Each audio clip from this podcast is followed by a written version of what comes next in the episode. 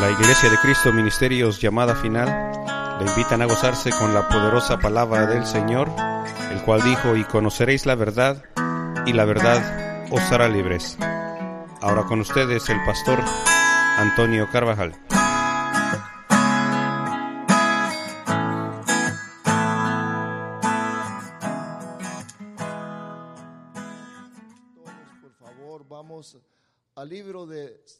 Mateo, San Mateo capítulo 21, por favor. Quiero que usted pueda, juntamente conmigo, leer este pasaje. Mateo capítulo número 21. Y le pone mucha atención, por favor. ¿Lo tiene? Póngamelo aquí. Mateo capítulo 21 y versículo número 12.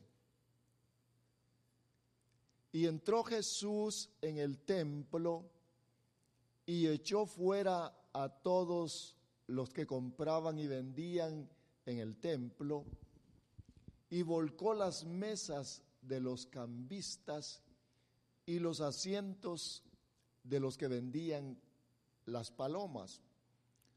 Luego dice el versículo 13, y les dijo, escrito está. Miren interesante. Mi casa, casa de oración será llamada, pero vosotros la habéis hecho o la habían convertido o la habían o se había aquel lugar se había transformado en cueva de ladrones, dice. Mire, así dice la versión. Mire, pero vosotros la estáis haciendo cueva o lugar, guarida o habitación, pues, de ladrones. Luego dice el versículo 14, y en el templo se le acercaron ciegos y cojos y los sanó.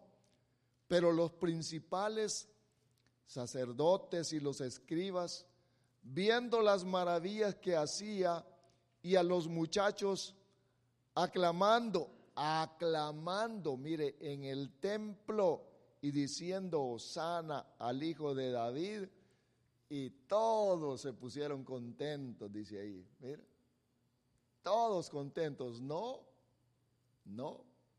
Dice, y los muchachos que gritaban en el templo y decían, Osana al hijo de David, dice que se indignaron, se enojaron. Qué cosa, ¿verdad? Bien, le dije que quería compartir o que voy a compartir este pasaje.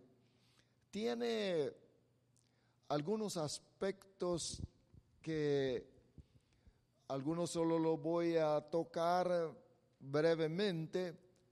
Por ejemplo, aquí habla de la ira de Dios, habla del enojo del Señor, habla también de los ladrones del templo. Pero yo quiero que observemos algo, por favor, en este pasaje, porque aquí habla de, del templo, el lugar público designado para dar culto a Dios. Sabe que el culto es aquello que honra a, a alguien, culto es cuando se le da honor a una persona, pero en este caso el eh, lugar, el templo, el edificio, es un lugar donde se le da, se le da el honor a Dios o a dioses, mire, pero es un lugar de reunión. En el templo se da alabanza, respeto, se le, se le da amor. Por eso es que mire, cuando nos reunimos es bueno que usted le diga, te amo Señor, porque Él merece que le digamos que lo amamos, Bien, en el templo entonces se le da el honor. Hay reunión.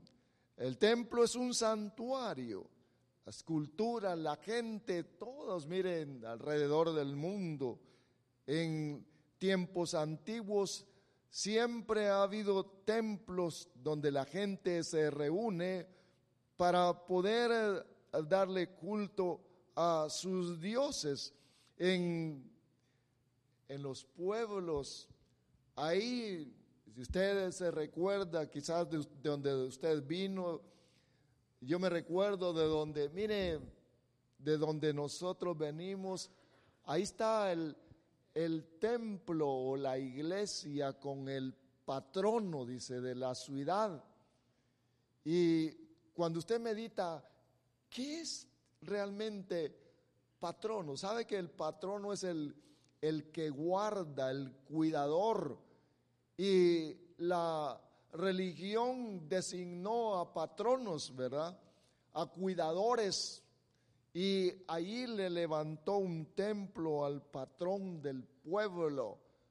¿Sabe que solamente hay un verdadero patrón o Señor del universo que es nuestro Señor Jesucristo? Solamente Él merece la gloria y la honra. Sin embargo, la gente le levanta templos a, a gente o a ídolos que no hablan, nunca dijeron nada. Nuestro Señor Jesús, Él sí eh, dijo, yo soy la luz del mundo, yo soy el que los guardo. Él sí habló, pero el templo, el lugar entonces, le he estado diciendo, de, de culto, de orden. Hay un orden establecido en el templo y en el culto que se le da a los, a los dioses y también al Dios Todopoderoso. Pero hay un encuentro espiritual en el templo. Por eso que cuando nosotros nos reunimos, aunque no lo miramos, el Espíritu Santo de Dios está aquí. Venimos a un encuentro con el Dios Espíritu. Usted lo sabe, por eso que cuando nosotros realizamos esta verdad, abrimos nuestro corazón, porque desde que salimos de nuestra casa, ¿qué es, ¿a qué es lo que venimos a este lugar? A darle culto a un, a un ser que nuestros ojos no ven, pero que es real y que está en medio de nosotros. Cuando eso está en nuestra mente y en nuestro corazón, nuestras voces, nuestra condición o nuestra humanidad se vuelca para darle culto al Dios Todopoderoso, al quien nos formó, por supuesto. Ahora, veamos entonces que hay un encuentro espiritual, como le dije antes, cuando el Señor sacó a Israel de Egipto, lo llevó al desierto y lo primero que, que hicieron fue un tabernáculo, o sea, un lugar de habitación para la presencia de Dios o para Dios. Y ahí, en esa tienda, ahí, mire, ahí estaba la presencia del Dios Todopoderoso. Mire qué bueno es nuestro Señor, porque donde hay pueblo de Él, allí está Él. De tal manera de que aquello era un santuario portátil, movible, que se iba moviendo, pero ahí estaba la presencia del Señor en aquel tabernáculo o en aquella tienda movible, y ahí es donde Dice la escritura que Dios moraba.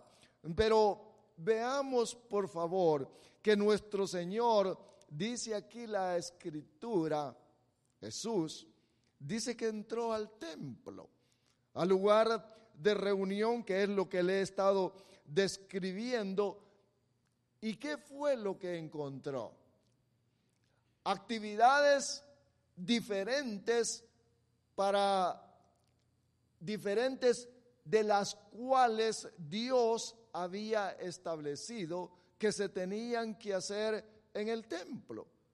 Mire qué cosa, por eso que le, le hice la pregunta hace un momento, ¿qué hubiera dicho nuestro Señor Jesús si entrara y lo viera, nos hubiera visto brincando y cantando? ¿Qué hubiera dicho?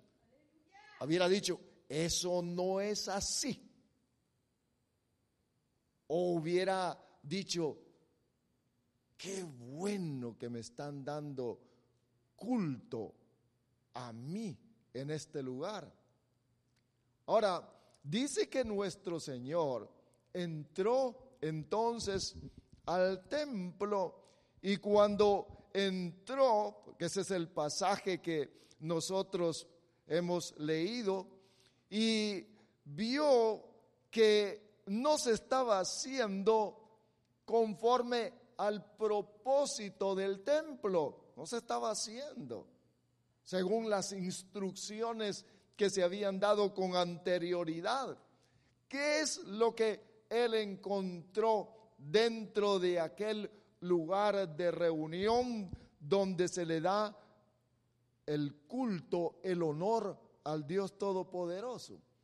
Encontró comercio, encontró gente vendiendo bueyes, ovejas, palomas, eso fue lo que encontró.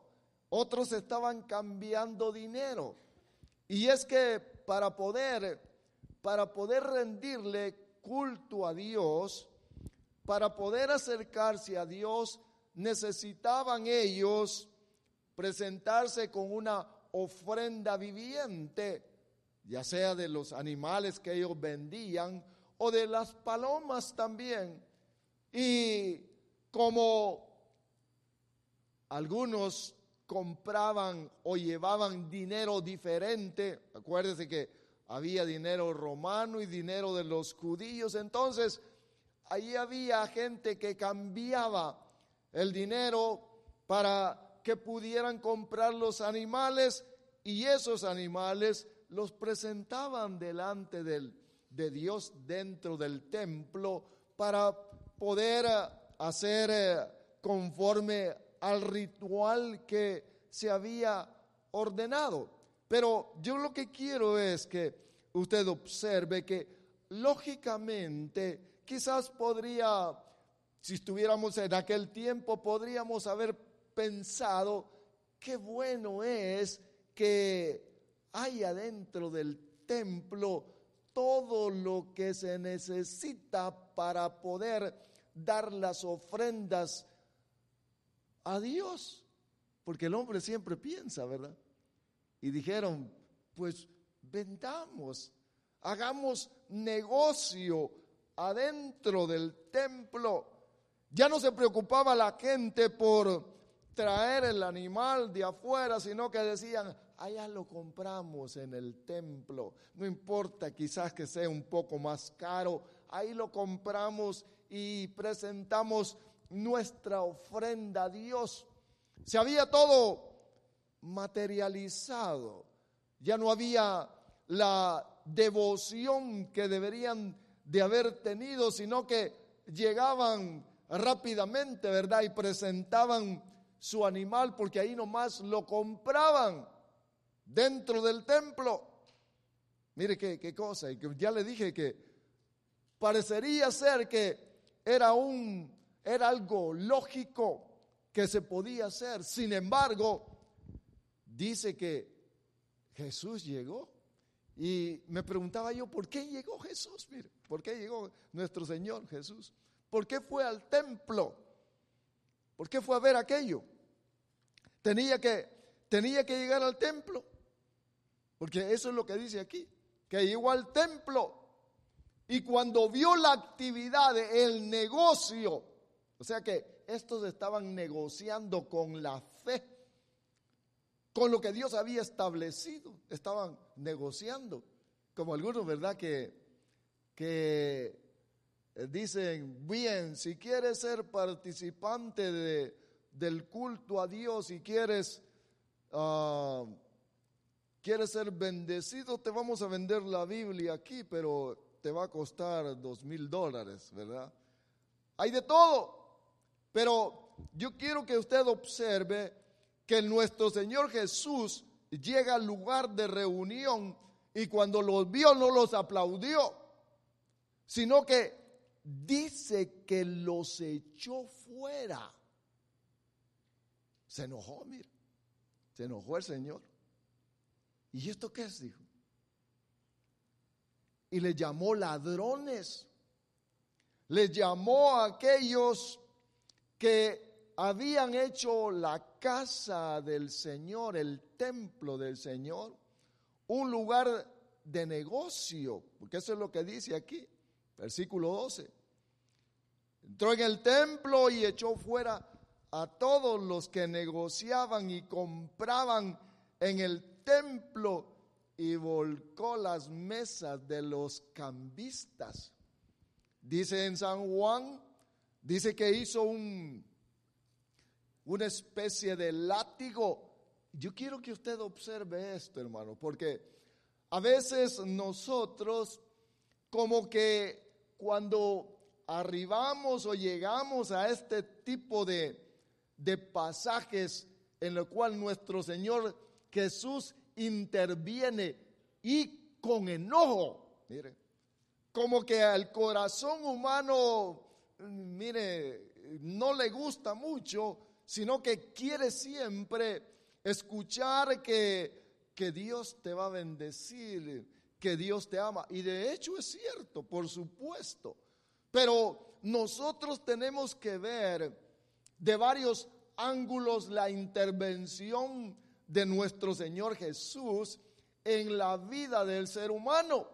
Porque aquí entró al lugar del culto, al lugar de adoración y no y no estuvo de acuerdo con lo que se estaba haciendo dentro del templo. Mira. Bien. Los echó, se enojó y agarró el látigo que hizo y les empezó a dar. ¿Qué hubiera pensado usted de Jesús en ese momento? ¿Qué hubiéramos pensado nosotros de aquel Jesús amoroso con un látigo en la mano, dándole a la gente y corriéndolos del templo. Mire, porque los corrió. Interesante, ¿verdad? Ahí es lo que dice. Volcó las mesas de los cambistas y las sillas de los que vendían palomas y les dijo, les dijo, le sacó la escritura ahí está en Isaías. No se lo quiero leer para no hacer tan largo, porque es bien preciosa la enseñanza. Y les digo, no es esto, no es este el culto a Dios. No es así, les digo. No es así. Y lo sacó, los corrió de aquel momento, de aquel lugar. Los despojó de toda de todo aquel, de todo aquella, de todo aquello que ellos estaban haciendo. Mire, y se enojaron pues, por supuesto que se iban a enojar. Se enojaron todos, porque vino contra ellos, los echó. ¿Por qué entonces Jesús fue al, fue al templo? Yo creo, hermanos, que fue para hacer esto, para poder ver la condición y poder ordenar la forma de culto que debería de haber en el templo. Para eso fue, por supuesto. Pero se enojó. Miren, hermanos amados, Jesús enojado y los echó con violencia. Mm. Es más, Jesús ni era parte de la oficialidad del templo. Él no tenía nada que ver ahí. Pero llegó y los sacó. Ahora, veamos entonces que hay cosas, oiga lo que le voy a decir, porque nosotros que hemos venido a Cristo Jesús, nuestro Señor, miren, no somos no somos de esta agrupación, ni de esta, ni de la otra, sino que nosotros somos de Jesús el Señor. Él pagó por nosotros. Amén. Él ha pagado por nuestros pecados. Pero yo quiero que miremos, hermanos, que siendo hijos de Dios, porque eso es lo primero. ¿Sabe qué, hermanos? Cuando uno viene a Cristo, esto no es de que nacimos cristianos o que nacimos en esa condición, sino que se recibe en el corazón a Jesús y se le dice, Señor, entra a mi corazón. Ese es el inicio. Entra a mi corazón. Te recibo como mi Señor y mi Salvador. Eso es importantísimo creerlo. Porque de en el corazón se recibe la justicia, en el corazón se cree y con la boca se confiesa lo que tiene uno adentro. Él es nuestro Salvador. Amén. Él es nuestro Salvador. Pero vea usted que, que nuestro Señor Jesús llegó al templo donde estaban, donde estaba su pueblo, que había cambiado que había cambiado el propósito del lugar. Pero yo quiero que vea que hay cosas por las cuales viene la ira de Dios, porque ahí los corrió. Déjeme ponerle otra vez el ejemplo. Si hubiéramos estado quizás, nos hubiera caído algún latigazo, ¿verdad? Del Señor y hubiéramos dicho, ese Jesús, el que sana, el que anda libertando, ese me pegó, me pegó, quién sabe si será, o estaríamos enojados, pero hay cosas por las cuales la ira de Dios viene. Y es, mire, y es porque en el templo no se hace lo correcto. Mire qué interesante. No se hace lo que, lo que se tiene que hacer. A veces, miren los, los predicadores y por eso es que usted tiene que ser, estar bien atento con lo que escucha. Porque muchos predicadores como tiran el montón de bendiciones y te bendigo y yo te, yo te liberto y en esta hora decreto y digo y todo. Pero vea, nuestro Señor Jesús llegó con ira, enojado. Esto quiere decir entonces que nuestro Señor se enoja, se enoja con los suyos, no, no con los de afuera, se enoja con los suyos, con sus hijos. Usted como hijo, algún día su, su padre, su madre se enojó y no porque le odiara, y lo castigó. A mí, a mí, mi papá me amaba, mi mamá también, y me castigaron. También como padre, castigué a mis hijos. Algunos les di feo, pero no porque los odiara, sino para corregirlos. Nuestro Señor nos ama y como nos ama, nos corrige y nos enseña los propósitos, oiga hermanos, los propósitos para la cual nos hizo, nos formó. Y eso es lo que yo estoy viendo aquí, en el templo, porque vea usted entonces que el Señor corrige. Y fíjese que miramos una historia aquí en el libro de los Hechos. Vea qué interesante es. Hechos capítulo número 5, a partir del versículo número 1, habla de, de un hombre y una mujer llamado Ananías y Zafira. Estaba la acción del Espíritu de Dios en aquel tiempo. Estaban todos fervorosos y entonces vendían las propiedades y las traían a los pies de los apóstoles para que ellos administraran todos los bienes y los repartían entre todos. Y entonces no les faltaba nada a nadie, porque los que tenían bienes los llevaban. Pero entonces esta mujer y este hombre, Ananías y Zafira, dijeron, nosotros también vamos a vender nuestra propiedad, la vamos a vender y la vamos a llevar para que se reparta. Eso es todo lo que todos estaban haciendo. Pero cambiaron de opinión. Esto es lo que yo quiero que vean. Cambiaron de opinión y entonces dijeron, ellos en su corazón se pusieron de acuerdo. ¿Sabes qué? Ananías le dijo Zafira a su esposo, ¿sabes qué? Digamos que no vendimos la casa en 50 mil, sino que en 30 mil y nos quedan 20 mil. Así es que damos, quedamos bien con ellos y también nos queda algo a nosotros porque nos ha costado trabajo todo esto, ¿no crees, Ananías? Sí, le dijo.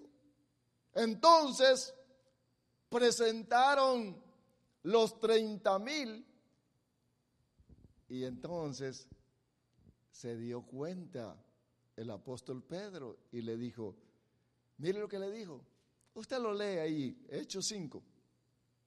Entonces le dijo Pedro, Ananías le dijo, ¿por qué ha llenado Satanás tu corazón de mentira, de engaño? Y has querido engañar al Espíritu de Dios. No era tuyo todo, pues. porque abriste la boca diciendo que lo ibas a dar? Y ahora vienes con algo que no es. Así es que le dijo, ahorita mismo te me mueres. Y se murió. A rato venía la mujer.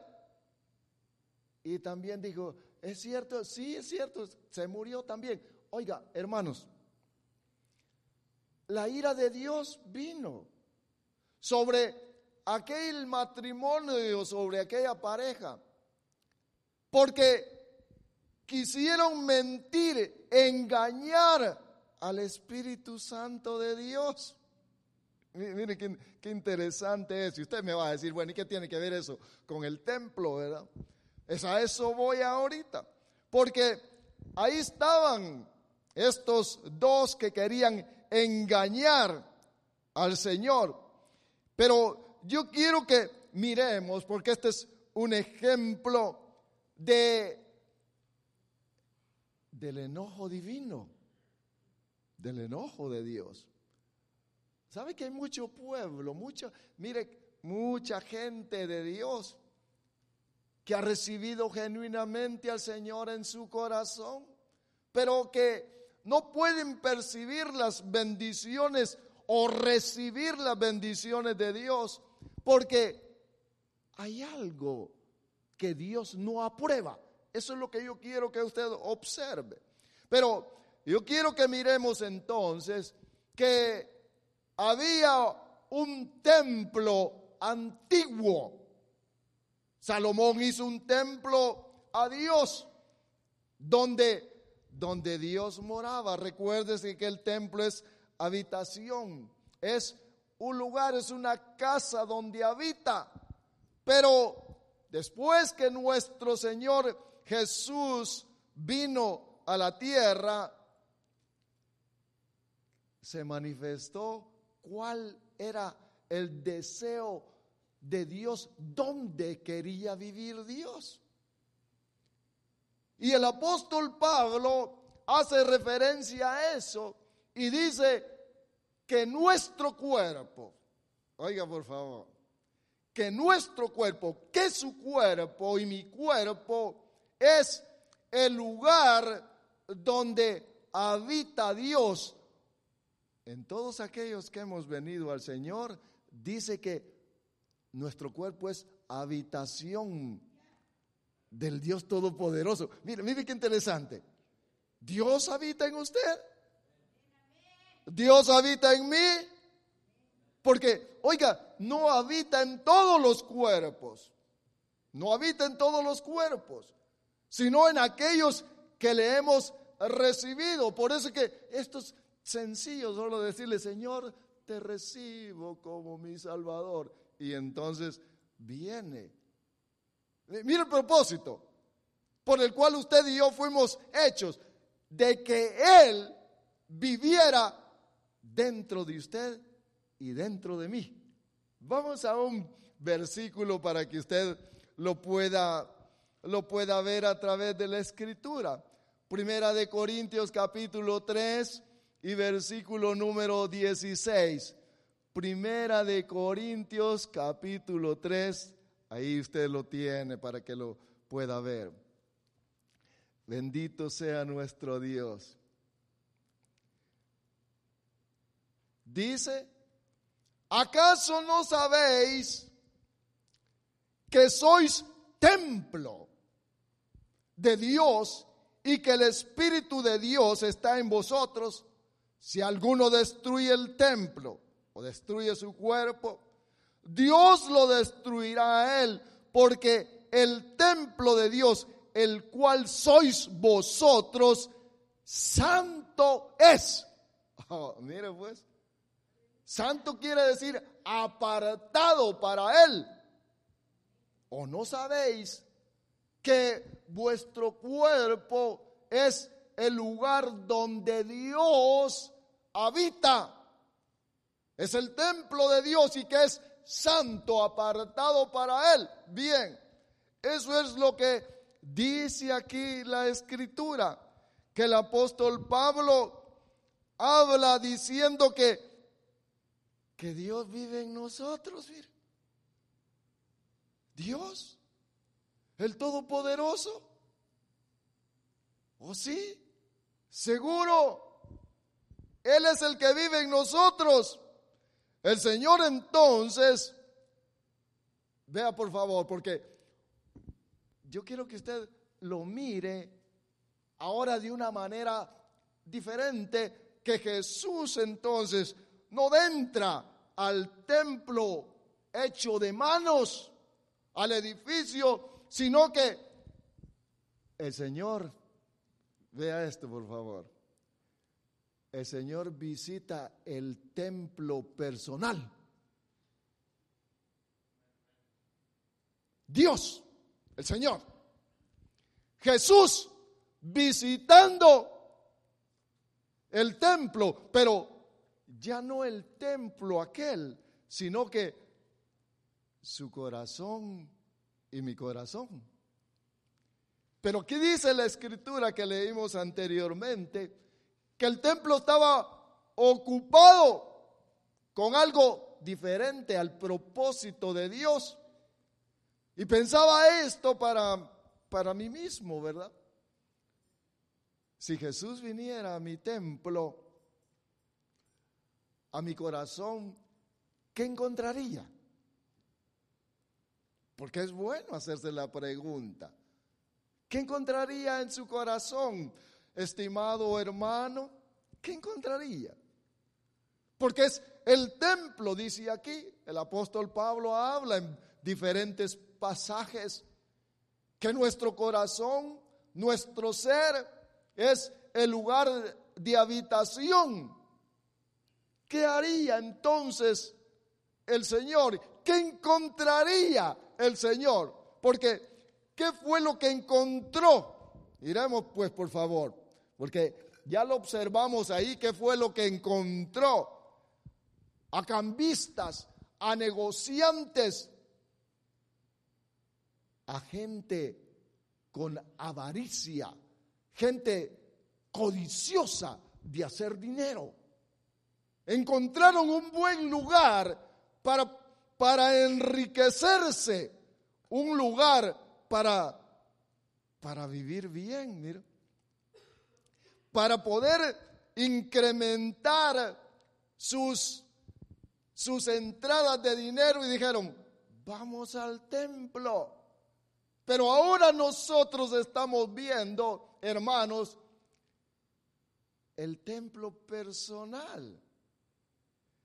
Si Jesús, otra vez la pregunta, viniera a su corazón, ¿qué encontraría? ¿Encontraría lo mismo que encontró en el templo literal? Mm, qué bueno es nuestro Dios. Dice, dice aquí el pasaje original que leímos, y les digo, ustedes han hecho este lugar cueva de ladrones, habitación de ladrones, y el ladrón es el que roba, el que mata, el que destruye. Nuestro Señor Jesús lo dijo de esa manera. El ladrón viene para matar, para robar, para destruir. Ahora, cuando Jesús entra, mire pues, mire qué interesante es pues, porque el Señor viene al segundo templo, que es su corazón y mi corazón. Y si no encuentra el orden que Dios ha establecido, va a encontrar lo mismo que encontró en el templo primero. Ladrones que roban. ¿Verdad que es interesante esto? Ladrones los que matan. ¿Sabe, hermanos, que, que matar es quitarle la vida a alguien?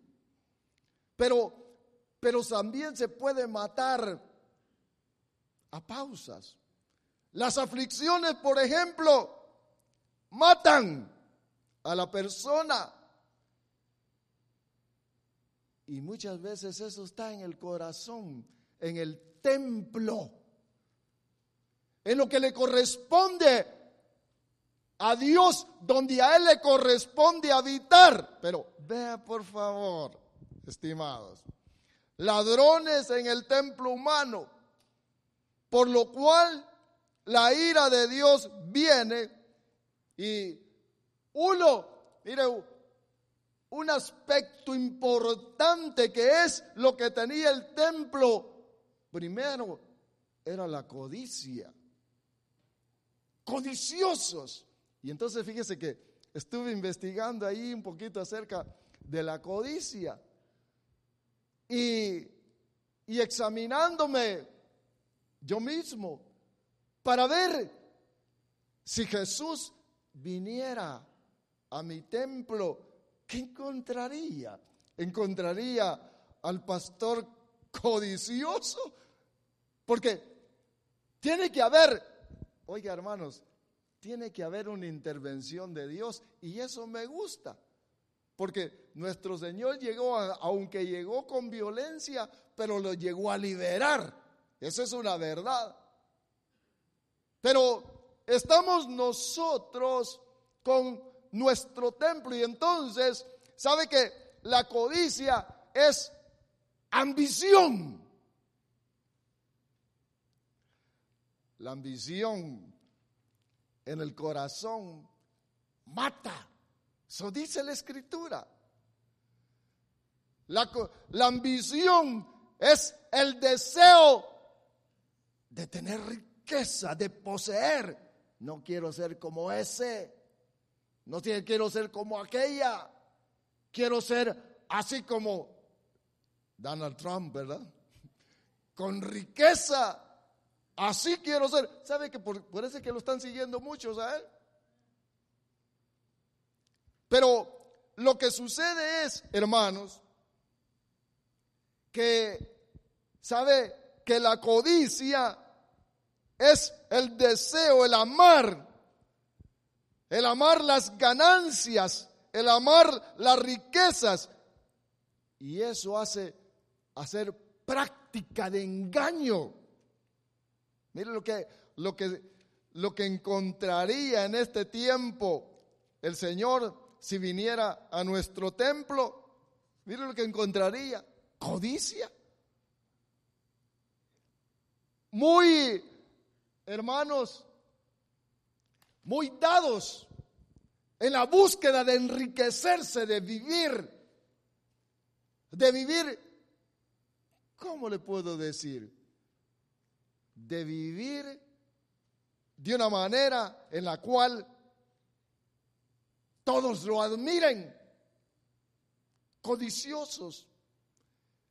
La codicia es uno de los males más grandes que el ser humano puede tener dentro de su corazón porque porque ahí alberga el orgullo, la ostentación de lo que se tiene, la altivez, altivos.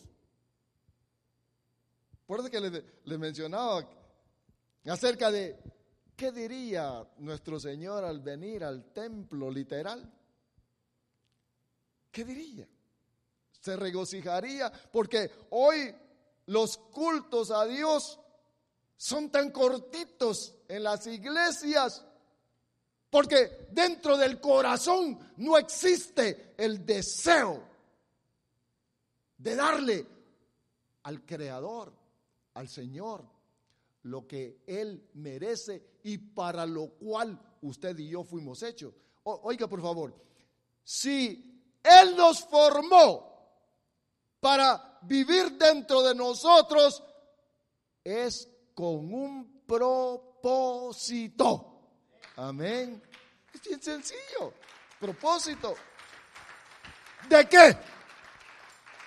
De que le demos el honor a aquel que nos formó. Veámoslo un momentito, otra vez. Si viniera a su corazón Jesús, ¿qué encontraría? ¿Sus ambiciones personales? sus deseos. Ah, no, hermano, yo no tengo tiempo para estar perdiendo ahí. Ir a la iglesia, ¿a qué? Que pagar mi casa, mi carro, tengo que hacer esto y lo otro. A ver si voy dentro de, bueno, cada Semana Santa, ¿verdad? Cada fin de año. Ese fue el propósito. pongámoslo de esta manera. Alguien que solo llega para la Semana Santa y llega Jesús al corazón, ¿qué miraría? Una lista de deseos personales, de ambiciones personales, en otras palabras, de codicia. ¿Sabe que la codicia está ligada con la idolatría? Y la idolatría es otro Dios dentro del corazón. ¿Se recuerda que le dije? David decía, yo me alegré con los que me decían, oh, vámonos a la playa. No, yo me alegré con los que me decían, a la casa del Señor iremos. Pero hoy es lo contrario. Vamos al culto. ¿A qué? ¿Y ahí a qué? Oiga, si por eso que está la gente así,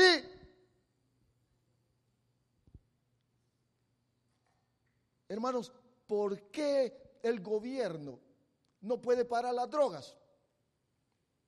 ¿Por qué no la puede parar? Porque están ciegos. Hay una manera de solucionarlos y es que conozcan al Dios viviente y que le permita entrar al corazón. ¿Para qué? Para que saque de ahí todas estas condiciones de codicia, que lo puedan ver a, Él como el único que pueda sustentarlos, que pueda darnos todo lo que necesitamos. Quizás usted me pueda decir, oh, usted me está diciendo de que eh, Diosito va a dar todo. Oiga, Él es el que da todo. Él es. Nosotros solo vamos y trabajamos, pero realmente Él lo ha dado todo. Cuando nuestra confianza está en Dios, las cosas cambian. El ser humano, mire hermanos, está lleno de problemas porque no tiene la confianza en Dios, sino que el corazón, en el corazón no habita Él, sino que habita sus ambiciones, sus deseos personales. Mire lo que dice Proverbios 1.19. Vamos rápidamente. Proverbios 1.19 dice de esta manera. Así son las sendas de todo el que es dado a la codicia, la cual quita la vida de sus poseedores. ¿O qué? La codicia mata.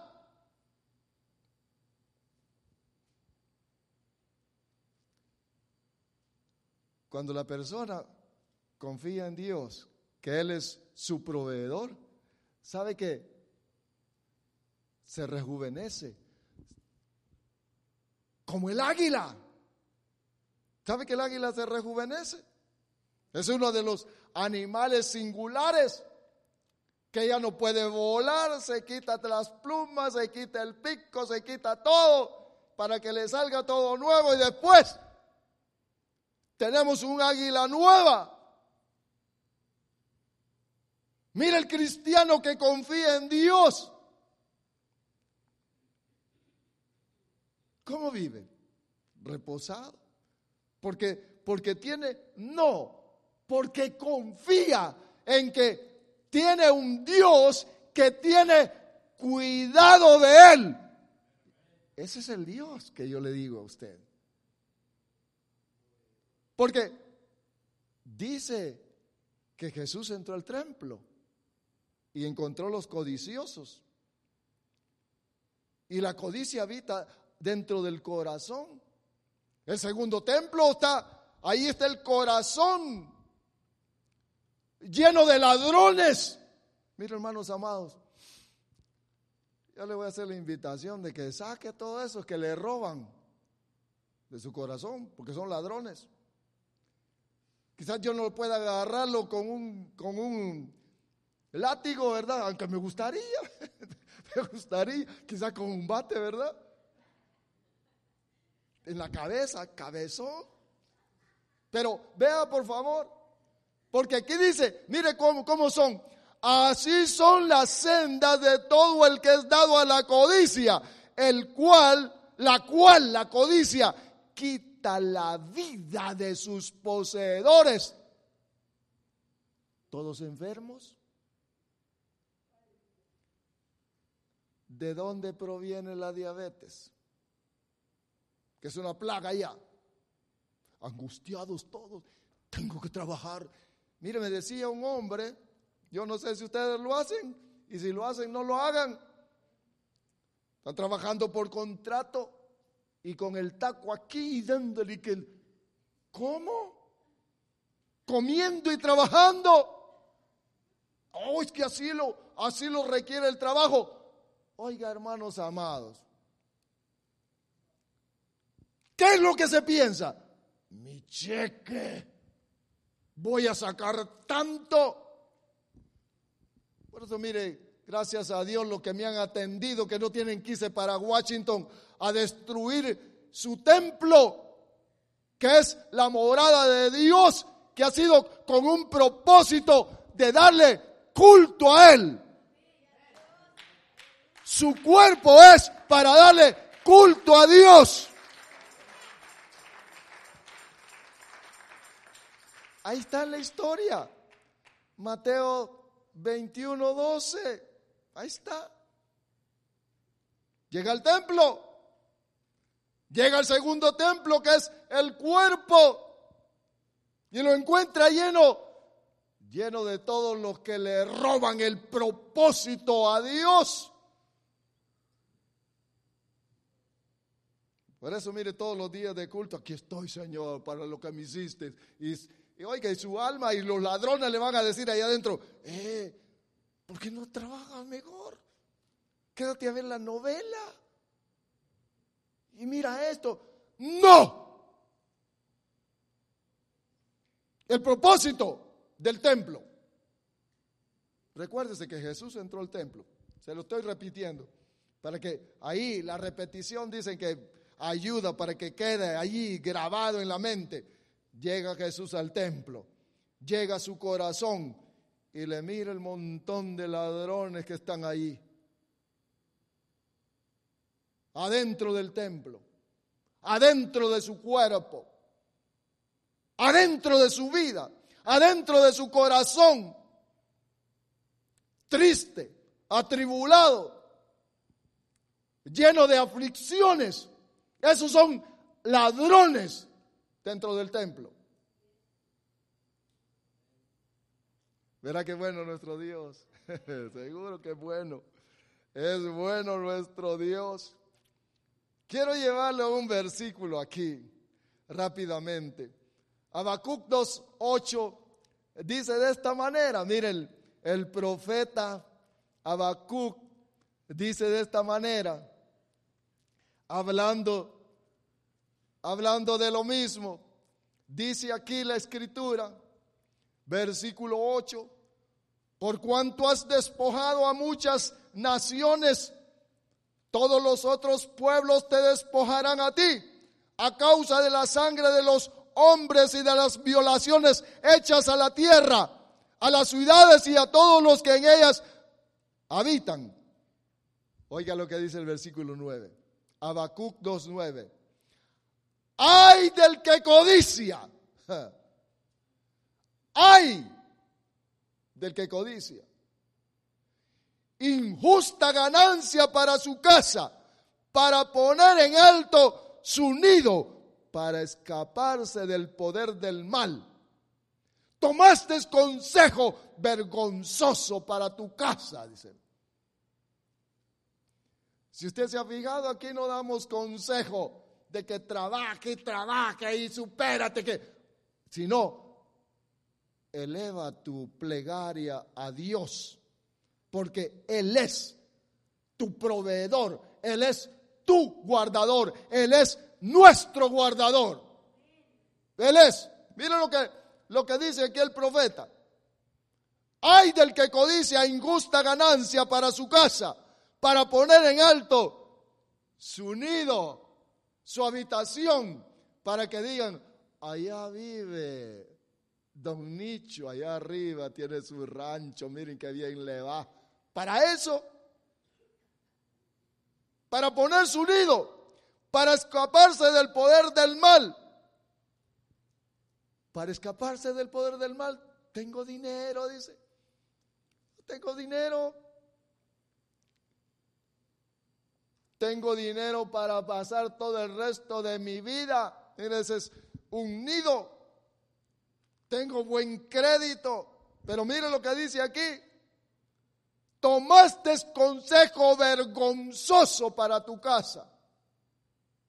Ahora yo quiero que veamos entonces, amados, que hay ladrones del templo, de su corazón, de mi corazón, que tiene que ser libre. Pero quiero que vea esto, por favor. Porque el Señor les dijo ahí, cuando entró al templo literal, ustedes ladrones, les digo, no saben que esta casa es casa de oración. ¿O casa de oración? Mire, ¿para qué nos han llamado? ¿Cuál es el propósito? casa de oración. ¿Y qué es oración? ¿Sabe, hermanos, que, vea por favor, sabe que la oración es sencillamente comunión con nuestro Padre? ¿Es comunión? Papá, I need. Padre, necesito tu ayuda. Pero el corazón del hombre no quiere, no, no toma en consideración eso. La oración es pedir. ¿Cuántas veces le ha pedido usted recientemente al Señor? oiga, por favor, ¿cuántas veces le ha pedido? Porque el Señor entra al templo y le dice, oiga, entra a su corazón y mira cuánto le pide. No pide nada. Nada. Interesante, ¿verdad? Todo se lo robó. Los ladrones que le dijeron, tú puedes. Mire, mire, hermanos, ya hace un tiempo yo entendí que yo no puedo nada si es Él. Que yo quiero ser dependiente de Él.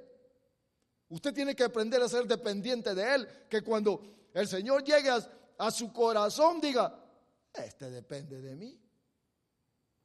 Este está esperando que yo le dé. Y dará buenas cosas Dios. O será mejor en las que yo pueda conseguir con mi esfuerzo. Porque Él le dijo, ¿sabes? Le dijo, ¿cuál es el propósito del templo? ¿Cuál? Casa de oración. Amados, todos los que estamos aquí, mire que hemos venido a Cristo, usted fue diseñado para ser casa de oración. ¿Oyeron? Amén, amén, amén. Casa de oración. ¿No es religioso? ¿Qué quiere que le haga la crucecita en la frente? Casa de oración, dice. Ahora, ya le dije, la oración es comunión con Él. La oración habla de pedir. La oración habla de depender de Él. De depender de Dios. Miren qué interesante es. Y me gusta este versículo, se lo voy a leer. Filipenses 4:6. Solamente quiero que usted mire esto. Porque, hermanos, nosotros tenemos la escritura aquí de lo que tiene que haber en el templo. Vea, quién, vea, hermanos, llévese el versículo porque su casa, es decir, usted como templo de Dios, tiene que, tiene que tener la oración, porque ese es el designio de Dios. Y dice aquí, Filipenses capítulo 4 y versículo número 6, por nada estés angustiados. Por nada. Por nada. Por nada estés afligidos. Ni por enfermedad. Por nada que me duele aquí, que me duele allá, que me va a doler aquí, que me voy a enfermar, por nada. Miren lo que dice, por favor. Por nada estéis angustiados o afanosos o temerosos o dudosos, sino que conozca Dios tus aflicciones. Miren lo que dice. Antes bien, en todo mediante oración. Oh, entonces la oración es una comunicación a Dios de los problemas, de las aflicciones, de las tribulaciones, de aquello que no podemos solventar. Antes, dice, dile a Dios. Mire qué bonito. Mire, hermanos amados, llévese este pasaje porque acuérdese que somos el templo y morada del Dios viviente y que debe de haber un propósito para el cual Dios ha venido a morar dentro de nosotros y es hacernos casa de oración, lugar de oración. Ya le hablé de los ladrones. Mire lo que dice. Sean conocidas vuestras peticiones delante de Dios en toda oración. Pero dice, ruego también. Porque a veces necesitamos rogar, Padre, Padre, papá, ruego, te suplico, Señor. Mira, por eso es que agarramos los papeles y yo le digo, levante su mano todos juntos. Padre, aquí están las peticiones de tus amados. Estamos otra vez rogándote porque el ruego no es solamente una vez. Ya te pedí, Señor, ayer y lo mismo de ayer te pido hoy.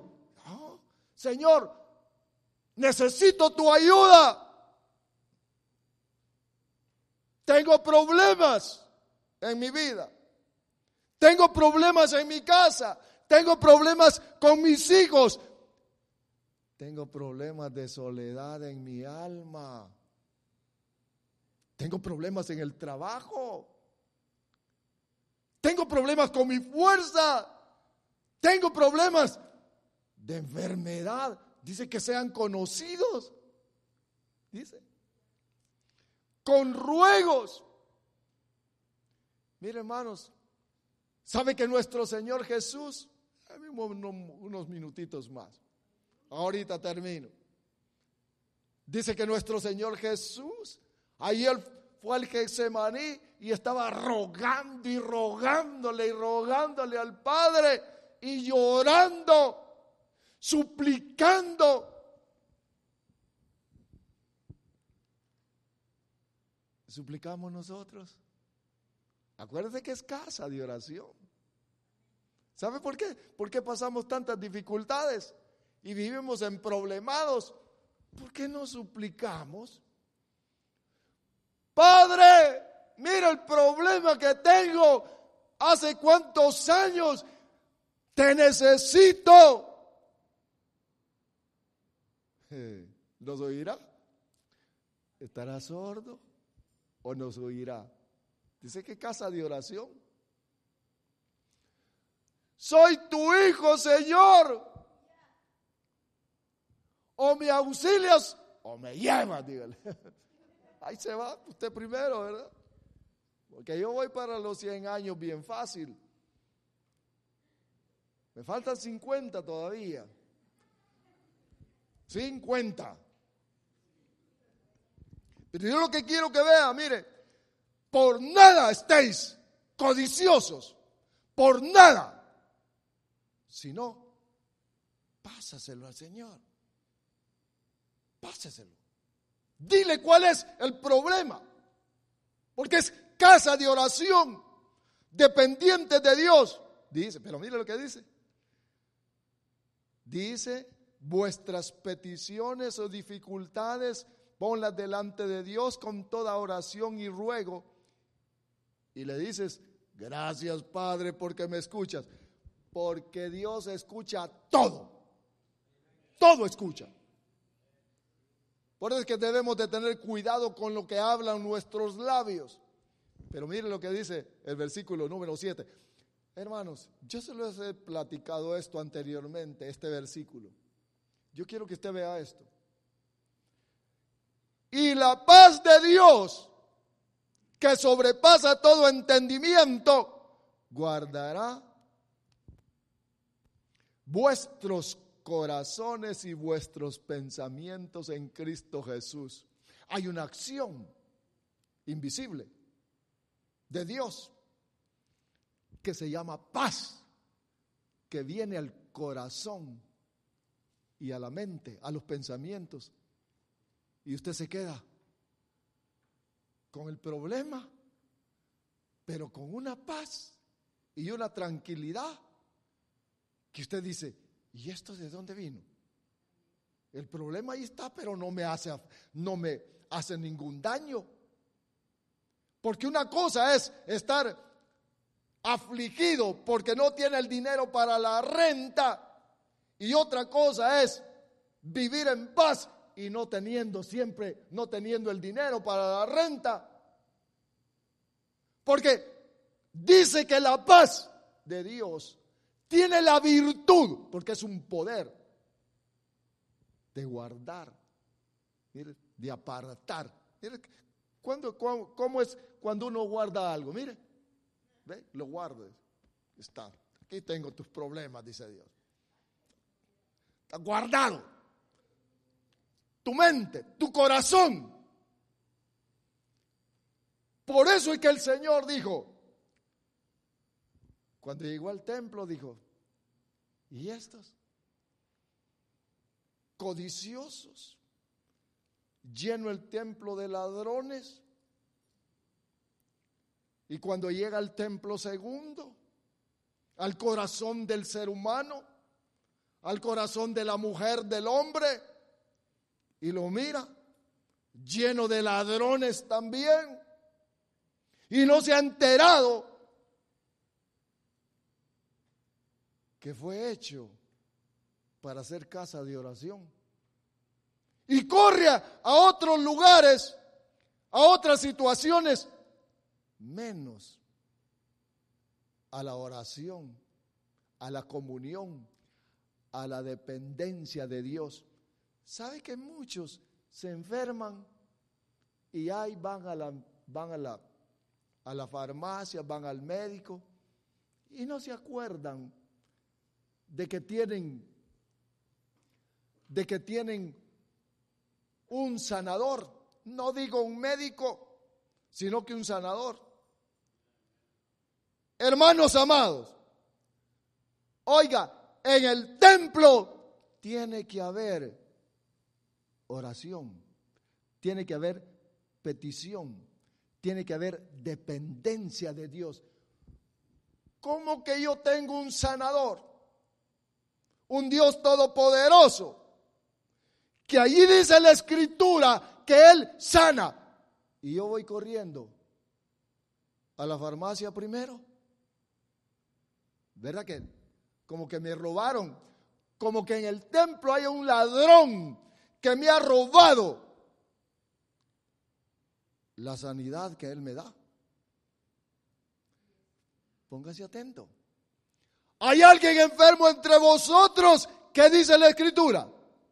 ¿Qué dice? Nef? ¿Ah? Llame a los ancianos, ¿verdad? Que oren y la oración que de fe sanará. Se imagina que llega Jesús al templo y mira el corazón y dice, este confía en mí.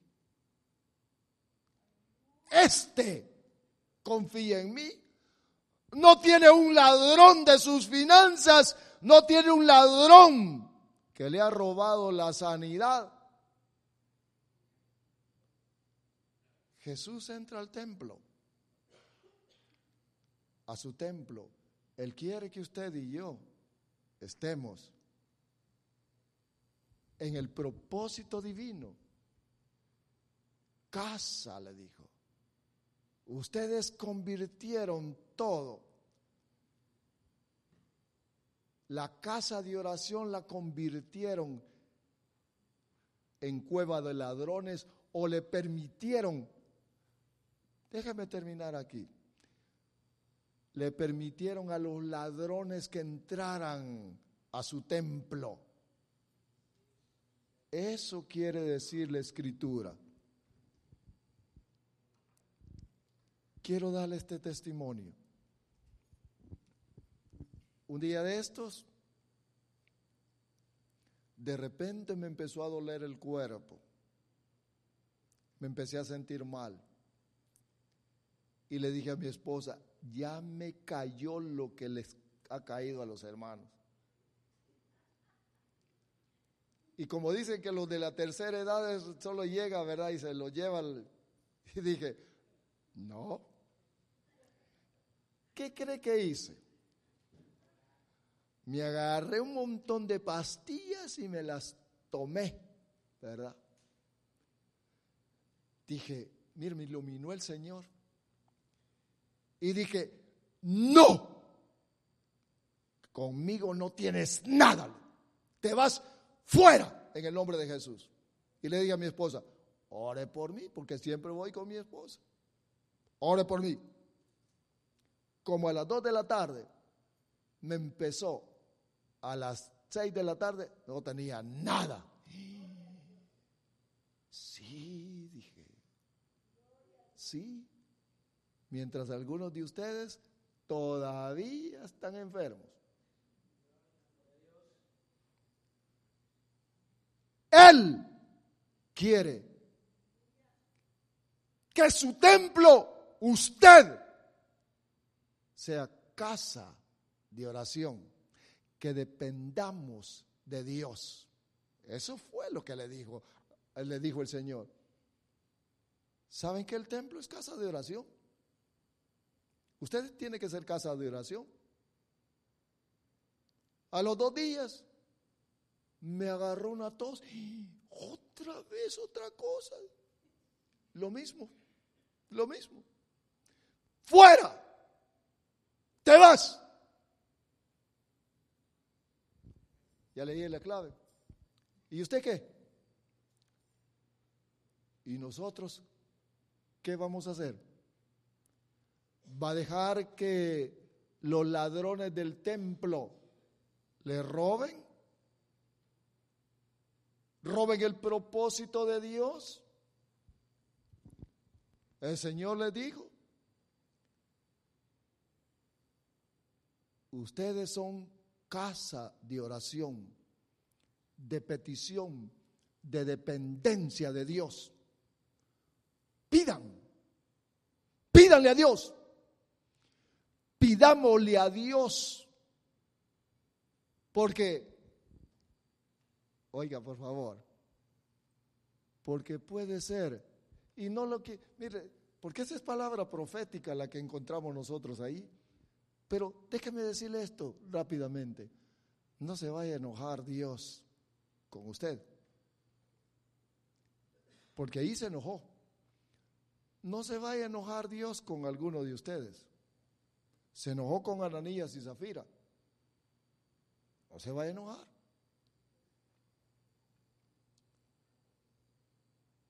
y que después diga, hoy sí comprendo, hoy sí entiendo. Si Diosito me sacó, me abrieron todo, me sacaron el corazón. Oiga, el Señor se enojó porque no encontró el propósito del templo. Que encuentre en cada uno de nosotros el propósito del templo para el cual fuimos creados. Casa de oración. Es usted, somos cada uno de nosotros. Amén.